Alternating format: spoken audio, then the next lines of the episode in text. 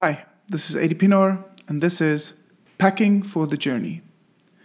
Whenever we start on a journey of creating or building something, like a business, we have clear ideas, convictions, and motivations for what is ahead of us, where we'd like to go, and what our ultimate goal or final destination is. What we neglect to contemplate is what we pack to take with us on this journey and how that ultimately shapes our journey too. When you start your business with co founders, your experience will always be the average of your shared interests and values. When you take on venture capital, it's hard to change course 18 months down the line when you've got 60 days of cash left and have only rejections from investors for a new round of funding. Your skills, past learnings, experience, and network are all things that you bring into this journey.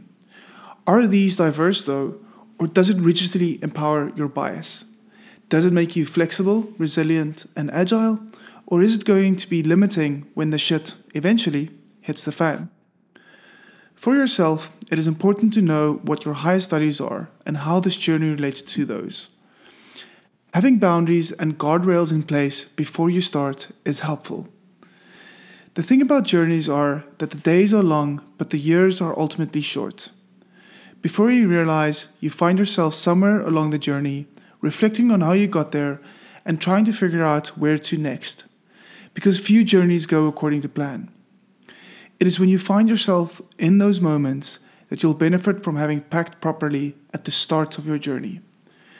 When you know yourself intimately, you also know much more of the journey ahead of you.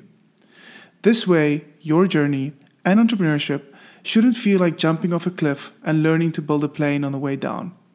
This mindset and acceptance of the status quo just creates unnecessary stress and anxiety. Rather, pack well and enjoy the journey.